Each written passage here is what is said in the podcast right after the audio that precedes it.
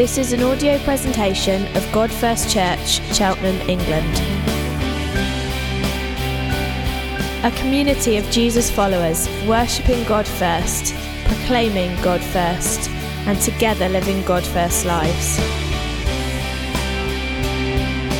For more information, visit our website at godfirst.org.uk.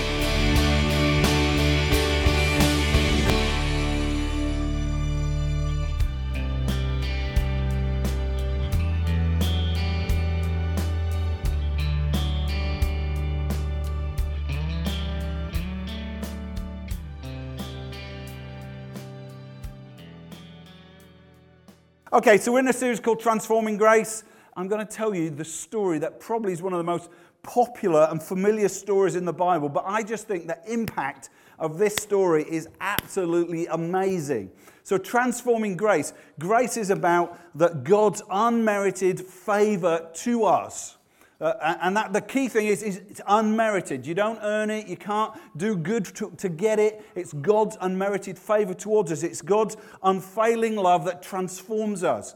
And, and it's so easy to think that actually uh, re- that, that religion, and I said this a couple of weeks ago, you know, that religion, doing the kind of stuff of Christianity or doing the stuff of church or faith, is the thing that transforms. Those things are secondary. What really transforms us is God's unmerited favor towards us. So I'm going to look at this familiar story. It's the prodigal son. You probably thought, oh, switch off, I've heard this. But every time I talk about this story, I find something fresh in it, and I hope you will today. So I'm just going to pray, and then we're going to go to work. Father, we thank you for inc- your incredible grace.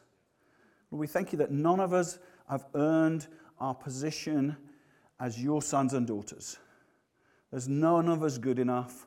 None of us have acted or behaved the right way. None of us have climbed the ladder of rule keeping so that you love us. I thank you, Lord, that you've stepped down in your love and mercy and come and found us. Grace and mercy found us. But we pray, let that truth transform the way we live. Let it empower us to be different in Jesus' name. And God's people said, Amen. So, Luke 15, just to give you the context, in, in Luke, there's three parables. We're not going to do all of them, but the, it starts with this little interesting uh, comment. Luke 15, verse 1, it's it says, Now the despised tax collectors and sinners were gathering round to hear Jesus. But the Pharisees and the teachers of the law of Moses muttered, This man welcomes sinners and eats with them. So we've got two, two groups here. You've got a group of people who, who, who the Bible calls the tax collectors. Now you've got to understand tax collectors, basically, they're like collaborators if you think about war, or if you think about the global crash, they're bankers. Sorry if you're a banker, but actually, most people say, oh, you're a banker, you're a bad person. So they're those kind of people. And then they're just the general bunch of them called sinners were gathering round to hear Jesus. And then you've got the, the religious types, the Pharisees, those who felt like the way to, to, uh, turn, uh, to earn favor with God was to work through all these rules, keeping the rules, keeping the rules. And the more rules you kept, the better you felt about yourself, the, the more you felt you looked down on other people.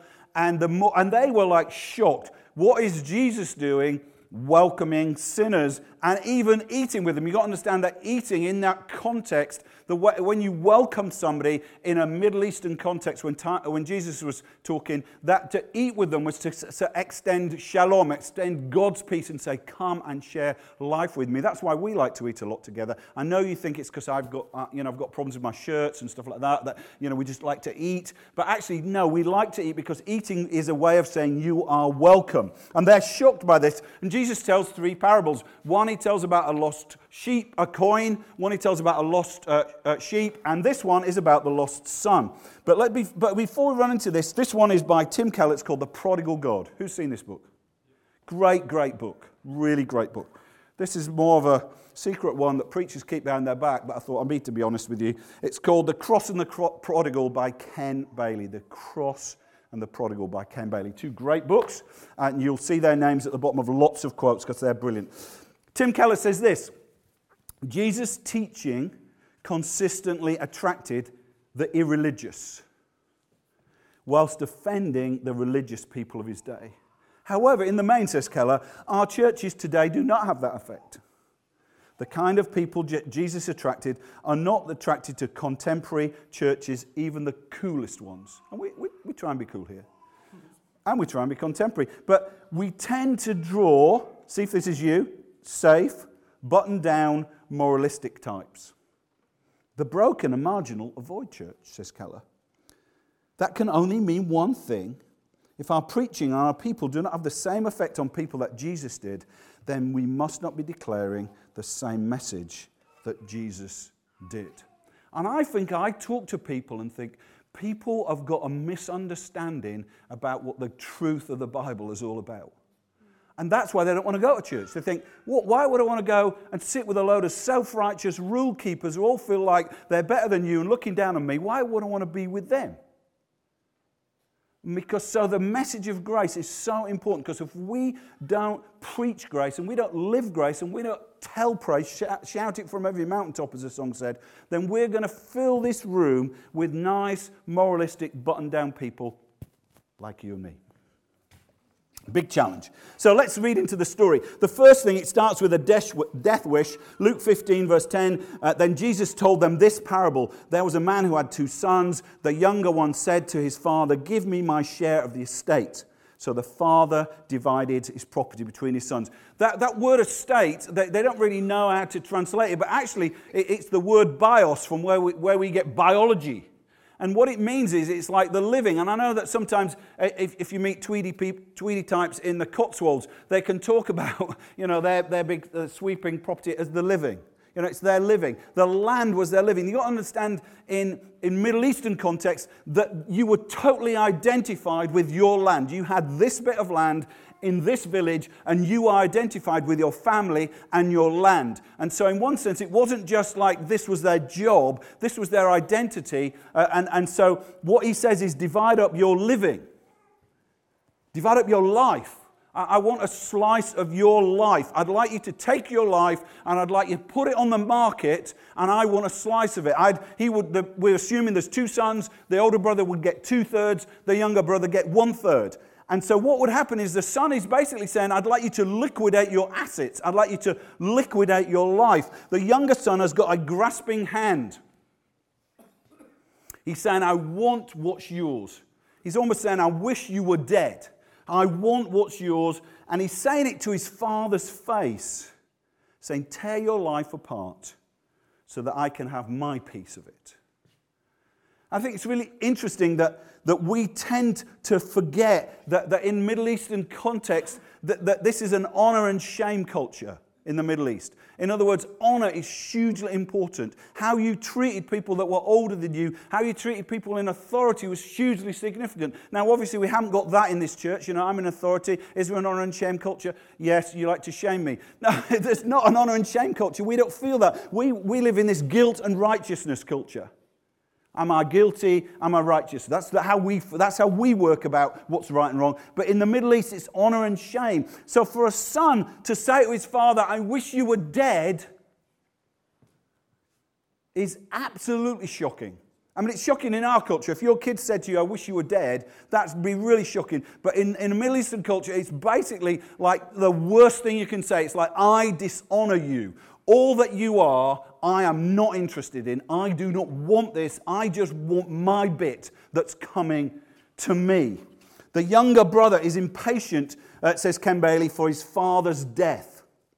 The son hasn't broken a law, actually, by asking for his, uh, his inheritance, because as the fathers would get older, what they would do is the father would own the property, but he would give uh, the father would have the rights of the property but give it to the sons to manage. We often do that these days. You sign this kind of right of attorney. We'd have that. So he's not broken a law, says Ken Bailey. He's broken his father's heart. The youngest son rejects his identity and security as his father's son.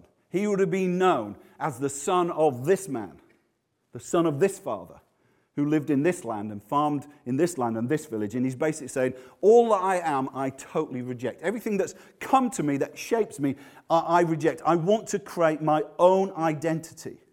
It's interesting, just before we finish Ken Bailey's quote, that actually that's massive. We're talking about that on our 321 course that we've been running on a Thursday night. The, the, the, the desire for self expression trumps everything these days.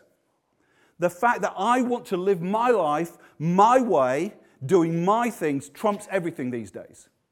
And when that comes face to face with, with the Bible, or when that comes face to face with the gospel, it's really, really difficult. We find it really hard because we want to say, in theory, I trust, if you're a Christian, I trust what the Bible says. But actually, our culture is saying, no, what you want and how you want to express yourself is primary. Do you, do, does that relate to you? Can you, you understand that? And the younger you are, the more self expression, whether that's sexually, financially, experientially, self expression is everything. And the, the, the younger son says, I reject who I am because I want to express myself. Self expression is everything. Uh, uh, Ken Bailey says he wants the father's things, but not the father. He orphans himself. You know, the, the, the horrible tragedy of, of, of being without a father. Of, of, being orphaned is terrible, but he actually has a father and he says, I reject that. I, I orphan myself. I'm not interested in you. And it's interesting, that's the nature of humanity. Humanity, we've orphaned ourselves. You know, if you read right at the beginning of the Bible, and we've done this on the, on the 321 course, and I'm sure you've read it before, right at the beginning of the Bible, that humanity says, I reject my identity as your son, and I'm not after you. I want your stuff and I'm orphaning myself. This is what it says in Genesis 3 You will certainly not die, said the serpent, for God knows when you eat of the tree from it, when you eat from it, your eyes will be opened and you'll become like God, discerning or deciding or shaping what's good and evil. She grasped the fruit of the tree and ate it and gave it to her husband with her. Right in there in that story, there's this desire for self determination, this desire, I want God's stuff, the good world that He's made, but I don't want Him. You know, was it Nietzsche who said, God is dead? We want God dead because we want his world, but we don't want him. How is a Middle Eastern father going to react to this? How would you react if, your kids said to you, or if you ever said to your parents, how did they react? I wish you were dead. You'd be furious. Happened once in our family, and I was furious. How does the father react? It's inconceivable that the father would grant that request. I wish you were dead. Now sell your house. Give me my share. How would you react to that? Not even an honor and shame culture, you'd find that difficult. But the father grants his request. The gracious father grants his son request. No Middle Eastern village father would do that. The expected reaction would be he would punish his son. How dare you come here? How dare you? How dare you? Ken Bailey says, remarkably, God grants us freedom even to reject his love. You know, why are we not punished? Why are we not punished? Remarkably, God, in His grace, grants us freedom even to reject His love. Yet the Father never disowned His Son. What does He do? He suffers the shame.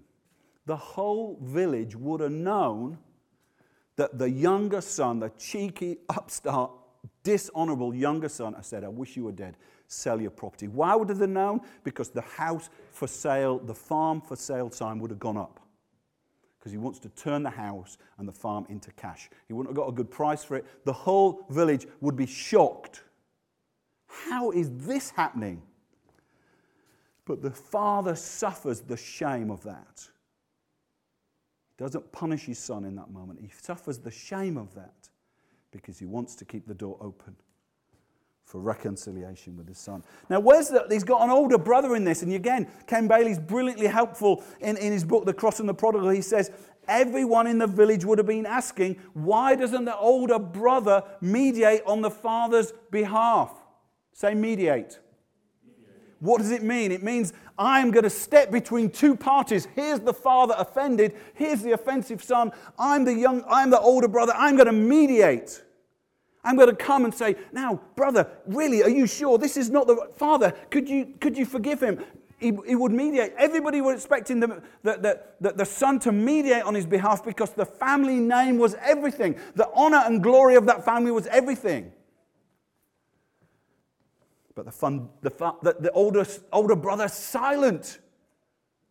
We don't read that because we don't understand it in our culture. But they would have said, Where's the older brother and why is he not mediating on behalf of the father? The older brother has no regard for his father's heart, just like his younger brother, and he's no regard for his father's honor. Story moves on, Luke 15, uh, verse 13. Not long after that, the younger son got together all he had, in other words, he turned it into cash set off for a distant country, and there squandered, squandered his wealth in wild living.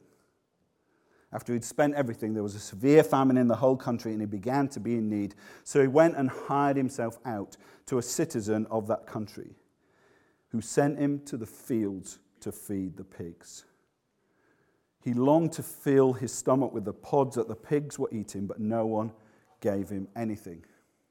He's in a far off country. He's clearly in a country that's not a Jewish country. How do we know that? There's pigs. Yeah? And I think that he goes and he goes and hires himself out to this guy and says, Look, can I work on your farm? And he thinks, I don't want this guy. I'll just put him with the pigs. Because he thinks he'll just reject the job. He starts off with loads of money. I suspect he spends his money on buying friends. It's easy to have friends if you've got lots of money. Everyone wants to be a friend. No one challenges you about your life if you've got lots of money. Everyone wants to be your friend.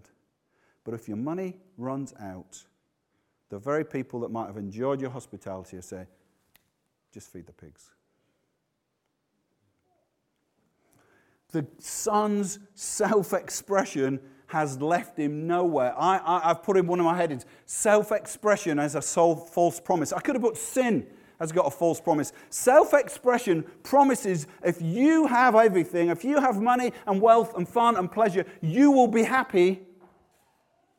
That's the promise, but it's a false promise. We went on a walk on Friday, Naomi and I, uh, around a place called Goring. I know I keep quoting this guy, George Michael, but we went past his house, his house where he used to live, where his body was found.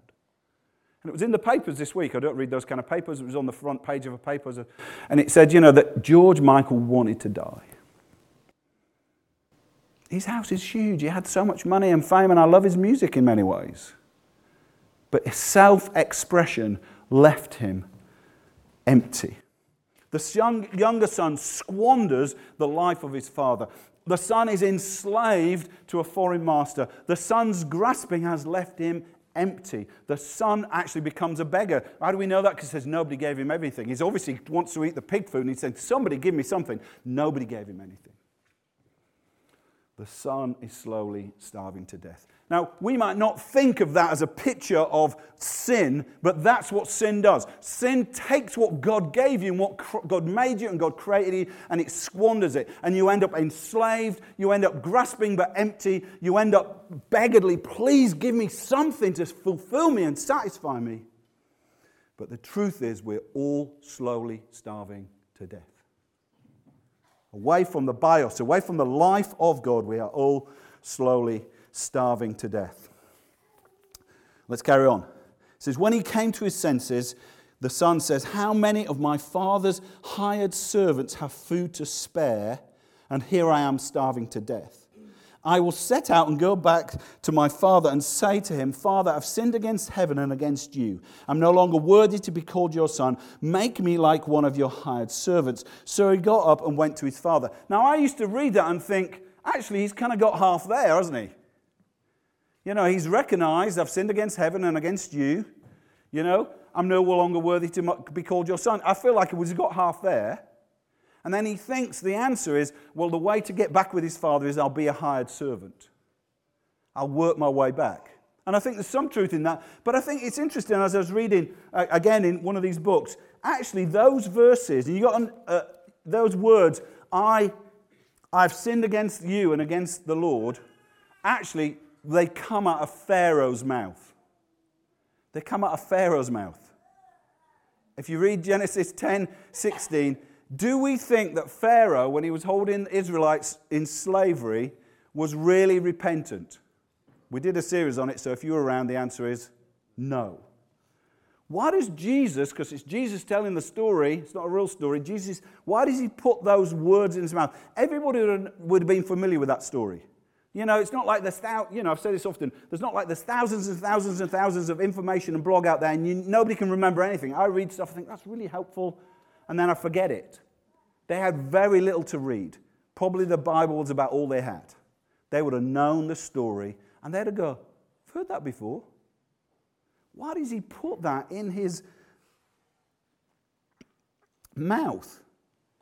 I think the reality is because the son saw repentance, saying I'm sorry to his father, saying the right words to his father, was a really a, just a way to get back in to the place where he could earn a living.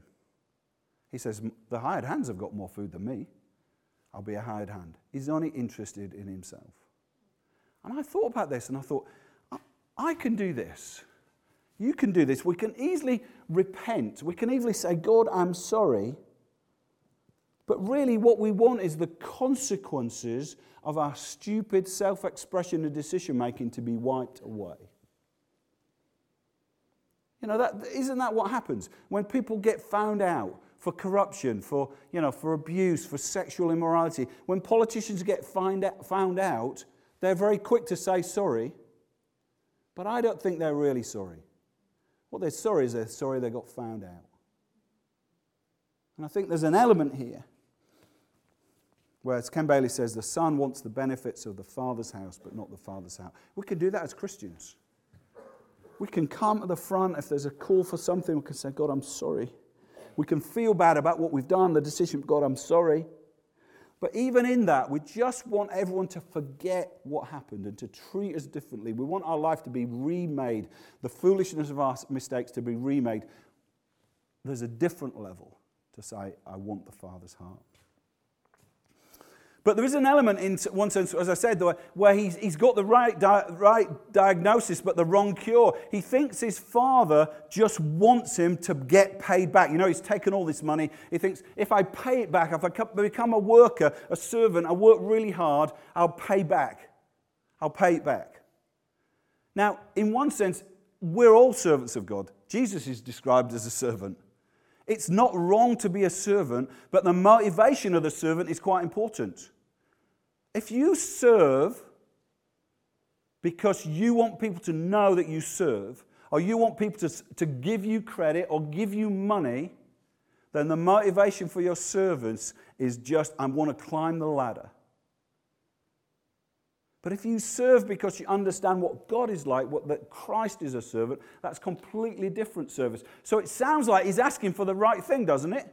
It sounds like he's saying, I want to be a servant. Well, great. Who's greatest? The greatest of all will be the servant. I want to be a servant. But his motivation is, I, I still don't want God. I want to work for my salvation. I want to work my way back. I've made a mistake.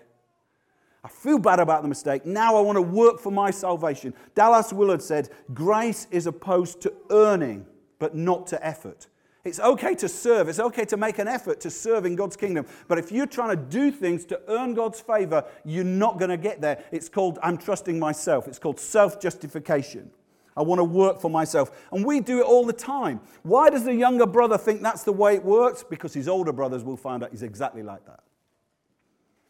Why do people, a guy, American guy called Charles Finney, said this. He said, when, when young people become Christians, they're full of faith and energy and they trust Jesus. He says, but as time goes on, they become cynical and miserable and finger pointing. And he said, where have they learned that from? He says, they learn it from us. They've learned it from us the older brothers in this story, as we're going to get to. Why does he think that's what his father wants? Because that's what his older brother thinks his father wants. But neither of them get that the father wants his heart. But the father is still gracious. Talking about grace, the father's still incredibly gracious. Luke 20, Luke 15, verse 20. While he was still, this is one of the best verses in the Bible, isn't it? But while he was still a long way off, his father saw his son and was moved with compassion for him. He ran to his son, threw his arms around him, and kissed him. Boom! You've got to love the Father in this story, even if you've heard the story before. You've got to love the Father in this story because what is he doing?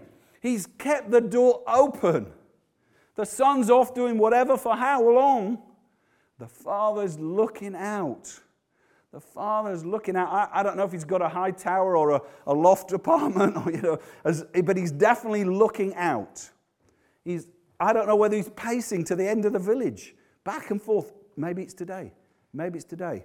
Maybe it's today. He's hoping the son is going to come back. He's hoping the son's going to come back. And then he does what no Middle Eastern father would do in an honor and shame culture. He picks up his, his robes and runs.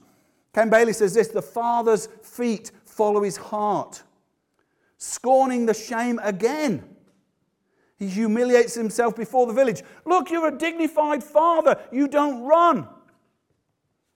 He's not interested in what people think. He's running. He's running. This is the gracious, loving God who comes down. He's looking out for you. He's looking out for us. He comes down. He literally comes down, takes on flesh. That's what Christmas is all about to find us. And whilst we are a long way off, He comes and gets us and embraces us and loves us. The Father's shame, the Son's shame is hidden by the Father's love. That moment when the Father wraps his arms around him it's hugely significant. It's not just, oh, isn't that nice? A reconciliation story, roll the credits. Actually, what would have happened in a Middle Eastern village would have, would have had this cutting off ceremony. And if somebody would have left in bad uh, spirit, they would have taken a, a pot that has smashed a jar uh, as a way of saying, My relationship with you is smashed. And the father never did that. But when the son came back, there was another moment where the father could have said, No way, Jose. No way you getting back in. After all you've done, I break the pot, we're done. But the father welcomes him. The father welcomes him. The son goes into his little rehearsed routine, whether it's real or sham, we don't know. But he says, The son said to him, Father, I've sinned against heaven and against you. I'm no longer worthy to be called your son. The father doesn't even let him finish. But the father said to him, Quick, bring the best robe and put it on him. Put a ring on his finger, sandals on his feet. Kill, bring the fattened calf and kill it. Let's have a feast and celebrate. For this son of mine was dead and he's alive again. He's lost. He was lost and he's found. So they began to celebrate. If you're a Christian, that's you. You didn't get in because you went to the right school, you got the best education, you come from a nice family you live in a nice town, you came to church when you were a kid. You got in because the Father is full of grace to you and says, You don't deserve it, but still, I'm going to give you the best.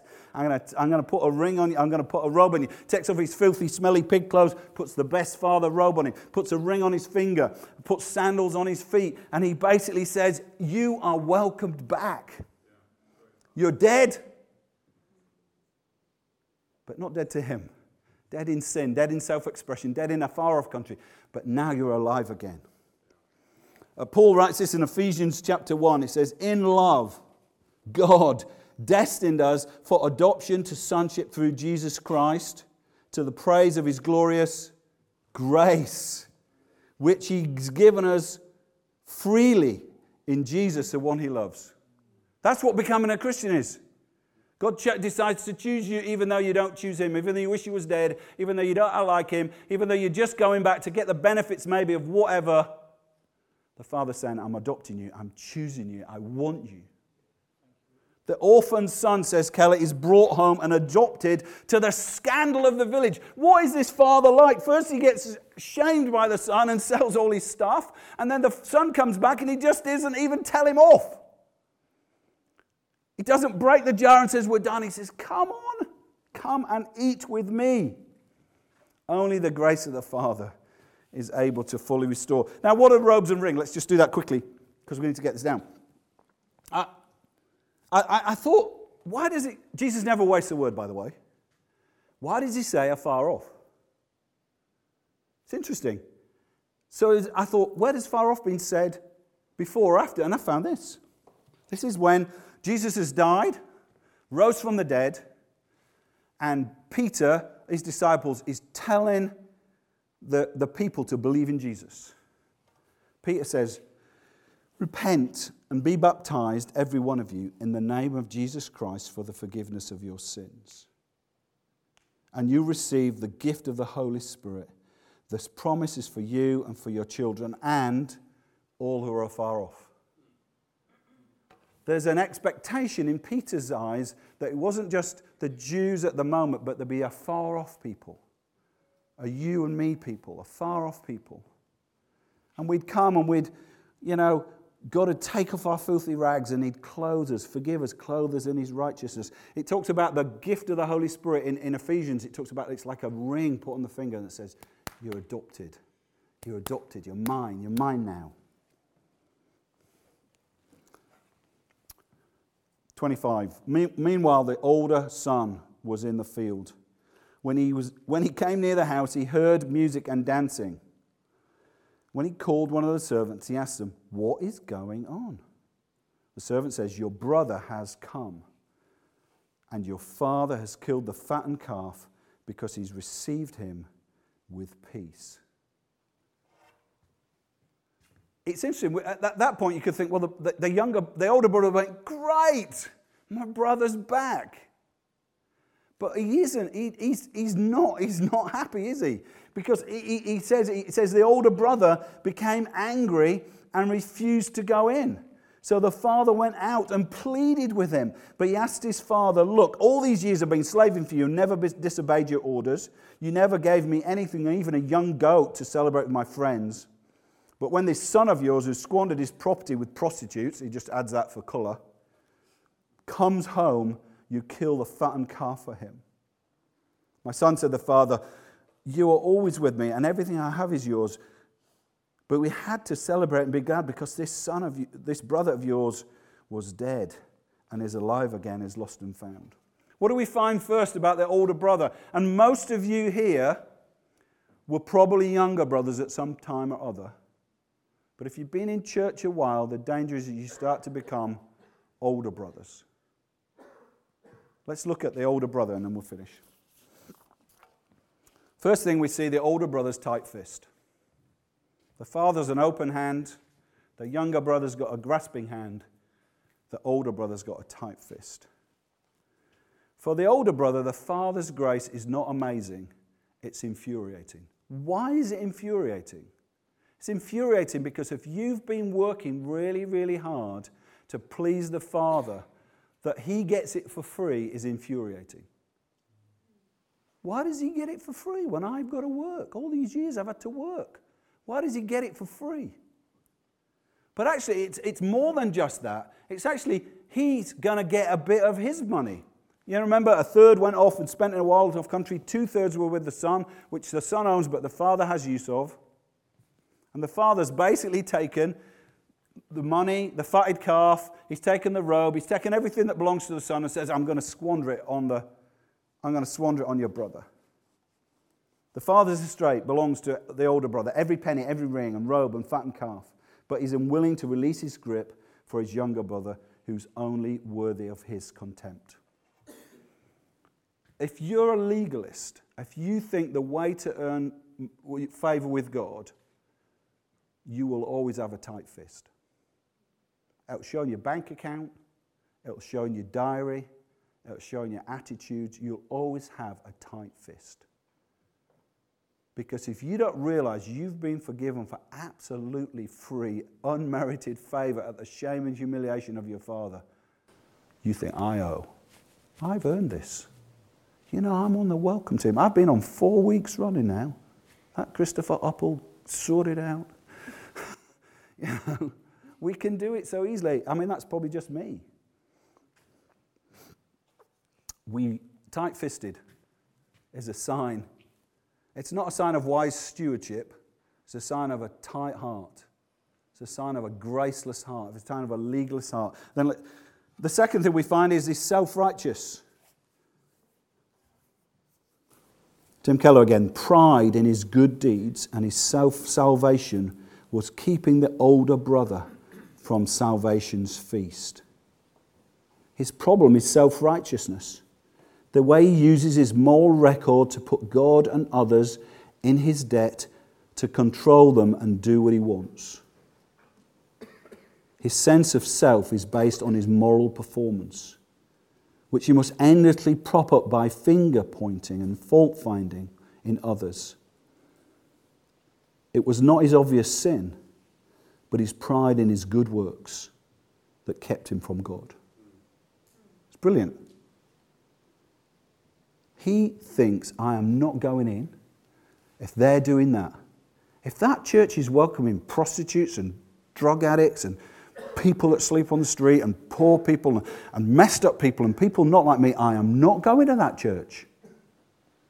We used to meet in Hester's Way, and people used to say to me, I'd love to come to church, but I'm not coming to Hester's Way. It's just not appropriate. Oh, you're in the Parabola Art Centre. Well, I'd love to come. It's so easy. Be, just examine your heart. Are you self righteous? Do you look around at this community and say, look at them? Do you know what they're like? Somebody really needs to speak to them. My word, really? You know, because I never do that. And when you're putting your money in the offering or standing order, you think, well, I'm, I'm definitely earning a place at the table now. Oh, you know, some people in this church don't give. It's not his obvious sin, but his pride in his good works that kept him from God. And the last thing about it all is entitlement. I find this massive with, with, with, with Christians. Look, all these years, he says, I've been slaving for you never disobeyed your orders. God, you never gave me nothing. What this is happening to my family? I've been going to church all these years. What about that guy out on the road? Look at his language. I've been slaving for you. I'm only going to come one Sunday in four because I need some, you know, I mean, I'm slaving. This church is slaving you. What is it like? You know, you get these texts, these emails telling me to do this and that. What? Oh, there's one coming now. no, his attitude to his father slaving, obedience to your orders. If you're a legalist, that's what Christian life is like slaving, obedience to his orders. Where's the feedback here? Where's the kickback? I'm coming to God first. I was here right at the very beginning when there's just 10 of you. Where's the fatted feast for me? And you're all over that new person at coffee time. You never speak to me. Lastly, the self righteous will not enter. The younger brother has come, the servant replied, and your father has killed the fatted calf because he has received him with shalom. Remember at the beginning, the, the Pharisees saying, You know what's the problem with Jesus? He's eating with these sinners. What's the problem with him? He's eating with sinners. Jesus puts it in the story, doesn't he?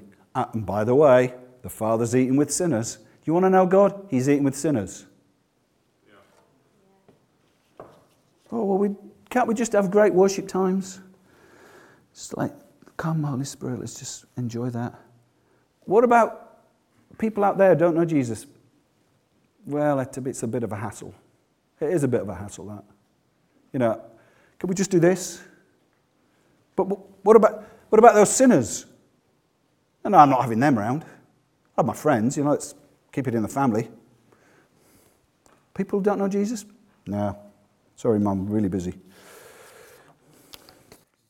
The self righteous will not enter. The older brother becomes angry and refuses to go in the feast the older brother intentionally dishonors and publicly insults his father. To not come into the feast when you're invited by your father is a way of saying, I've got no time for you. It's just as bad as a younger brother. I, have got no time for you. He dishonors him. And the expected reaction, as we said before, would be punishment. But remarkably, as we said before, God grants freedom even to reject his love. The law keeping elder brother remains outside. The tragedy of the story is that Jesus ends, ends with the religious person outside. I'm not coming in. I'm not coming in. I find, and I'm really finishing now, I find that religious people are often the furthest away from true religion, from true faith. It's almost like they've had an inoculation from the real deal. They want the Father's stuff, but not the Father's heart. The Father pleads with us the father comes out and pleads with him. As I said before, the father's feet follow his heart. Scorning the shame, again This is the third time in the story the father humiliates himself before the village. This is the gracious, loving God who comes down with flesh, and he comes out to plead with us. Paul says, as if God was making his appeal on our behalf when we're talking about to unbelievers. God's coming to appeal to us, he's appealing. And the story ends with, the, with the, the, the brother outside, and I, I never thought about this until I read Tim Keller. So I don't think, oh, that's clever. But he says the story leaves us yearning for a true older brother, the one who'll mediate. You might have picked that up if you've been around church before. One who stands between the father, one who's going to mediate on behalf of the family to restore the son and keep the father's honor. Who's going to act on our behalf? Who's going to give his stuff? The younger brother's restoration was graciously free to him but came at enormous cost to the elder brother. But the elder brother in the story refuses to pay it. The father could not simply give, forgive the younger son. Someone had to pay. There's a huge debt here. The father could not save him except at the expense of the elder brother. There's no other way. It had to come out the elder brother's bit. But the sad thing is, the religious elder brother saying, I am not paying. I'm not paying the price to see prodigal's return. Keller says this On the cross, in our place, the true older brother, the mediator on our case, paid our debt. There was Jesus stripped naked of his robe so we could be clothed with dignity and a standing we don't deserve on the cross, Jesus was cut off. Like that ceremony, that broken jar, but it's, it's his body that's broken. And treated as an outcast so we could be adopted into God's family freely by his grace. There, Jesus drank the cup of eternal justice that we might enter the feast and drink the cup of the Father's joy. There was no other way. If you're wayward, you're welcome. If you're religious, don't stay outside. You're welcome.